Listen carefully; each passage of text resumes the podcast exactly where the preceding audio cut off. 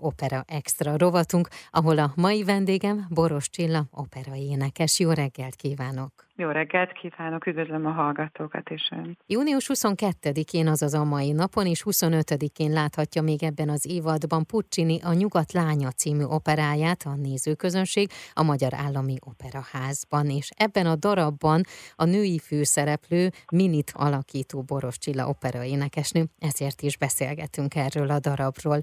Kocsár Balázs azt mondta egy interjúban, hogy ez egy különleges opera, különleges előadói apparátust igényel, hatalmas zenekar és nagyon nagy énekesi feladat. Ez így van, abszolút egyetértek vele. Nagyon érdekes az összetétele a szereplők árdának, hiszen én vagyok az egyedüli, nem, bocsánat, nem vagyok az egyedüli nő, az egyedüli főszereplőnő, mert van én nekem egy segítőm, a Vocal, aki egy indián lány eredetileg, itt pedig egy muszlim hölgy lesz a darabban. A többi mindenki férfi, sok-sok férfi, ami nagyon jó. Nagyon sok játékra, kicsit kikacsintásra, játékos szabadságra ad lehetőséget. Nagy élvezet ilyenkor nőnek lenni egy ilyen darabban, meg kell mondjam. Puccininak ez az operája egy olyan opera, amelyet nem sokszor játszanak. Ez rettentő nehéz darab, az az mhm. igazság.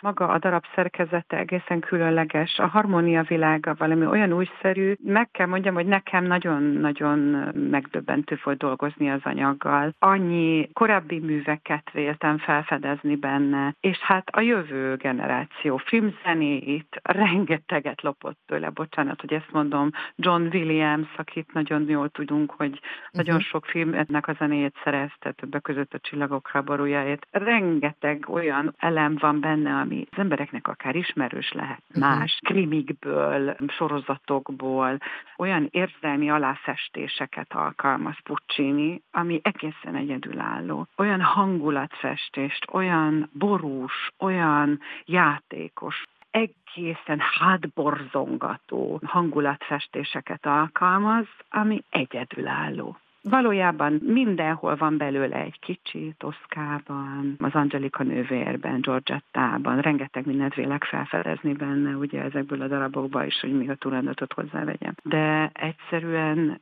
itt olyan sűrűn van ez benne, ami, ami sehol. Olyan a drámát olyan feszülten tudja, olyan, olyan izgalommal teljen tudja megmutatni, talán sehol ennyire. Egészen zseniális, rettentő nehéz.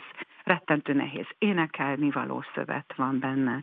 Mind a tenornak, mind a szopránnak nagyon jó énekesek kellenek ahhoz, hogy ez úgy szólaljon meg, ahogy az élvezetes is tud lenni a hallgató számára. Mert bárki el tudja énekelni, de hogy az olyan legyen, Igen. hogy az üssön, hogy az, a szívekig hatoljon, aztán utána napokig az ember ilyen kicsit kábán kóboroljon az utcán, hogy most én voltam operában, mi is ez, és még mindig dolgozik bennem. Beszéljünk egy picit még a rendezésről. Én azt olvastam, hogy itthon ritkán játszott alkotást 47 év után mutatta be egyébként 2018-ban az új rendezésben az opera, és akkor most ugye még két alkalommal lesz látható. Milyen ez a rendezés? Véleményem szerint nagyon jó. A rendezés akkor tud jó lenni, amikor magát az emberi kapcsolatokat, amik a darabban benne vannak, anélkül, hogy hozzányúlna, anélkül, hogy változtatna rajta, benne marad. Tehát ezek a kohéziók, amik ezt az egészet mozgatják, azok a drámák, a tragédiák, amikről én beszéltem az előbb, amik a zenében olyan mhm. tökéletesen meg tudnak jelenni,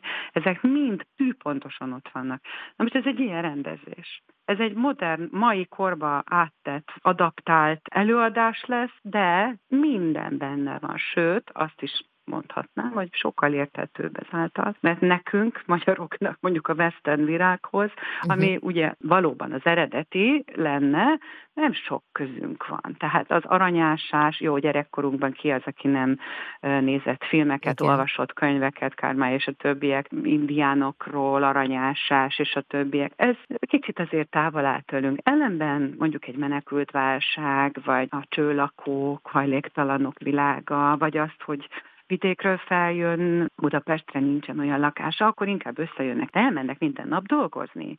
Azért, hogy hazaküldjék a pénzt a családnak. Uh-huh. Hogy mennyi lemondás, mennyi fájdalom. Sok-sok férfi elmondja a saját sorsát. Akkor van egy nő, aki megpróbálja az ő életüket egy kicsikét boldogabbá tenni az ő tisztaságával, mert hogy abszolút az, mint egy barát van ott, mint egy nővér, amit később el is mond, és mint egy hitbeli nővér is, hiszen Bibliát olvas nekik.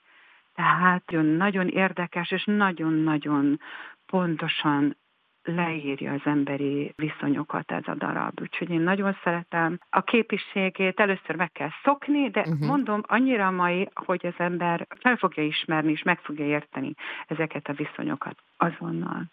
Eljönni, mert nagyon jó. Esküszöm olyan, mintha egy film lenne. Tehát amikor az ember néz egy jó krimit, a jó krimi alatt van zene, és amikor nyílik a kilincs, amikor, amikor a kést megfogja, amikor a zene ezt mindent odarak. Én még meg se kéne mozduljak, és a zene visz előre. Uh-huh. Egyszerűen ez megszületik a partnereim közül mindenki, csodálatosak, és hát ne felejtjem, a karmester, Pietro Rizzo, aki olyan tökéletesen árnyalja ezeket a színeket olyan tempóval, ami pont jó. És a világban nagyon ritkán játszák a darabot. Hát nagyon. Hát ez egy Nekem ez a nyol... kihívás. Nyolcadik Puccini szerepem, de ez, ez mindent visz. Ebbe lesz egy kártya jelenet, de ez olyan, mindent uh-huh. visz. Én nagyon-nagyon szépen köszönöm, és kívánom, hogy teltház előtt játszhassanak. Szépen nagyon köszönöm. szépen köszönöm, és nagyon sok szeretettel várjuk a nézőket, hallgatókat, és köszönöm a meghívást beszélgetésre. Az Opera Extra mai vendége Boros Csilla, opera énekesnő.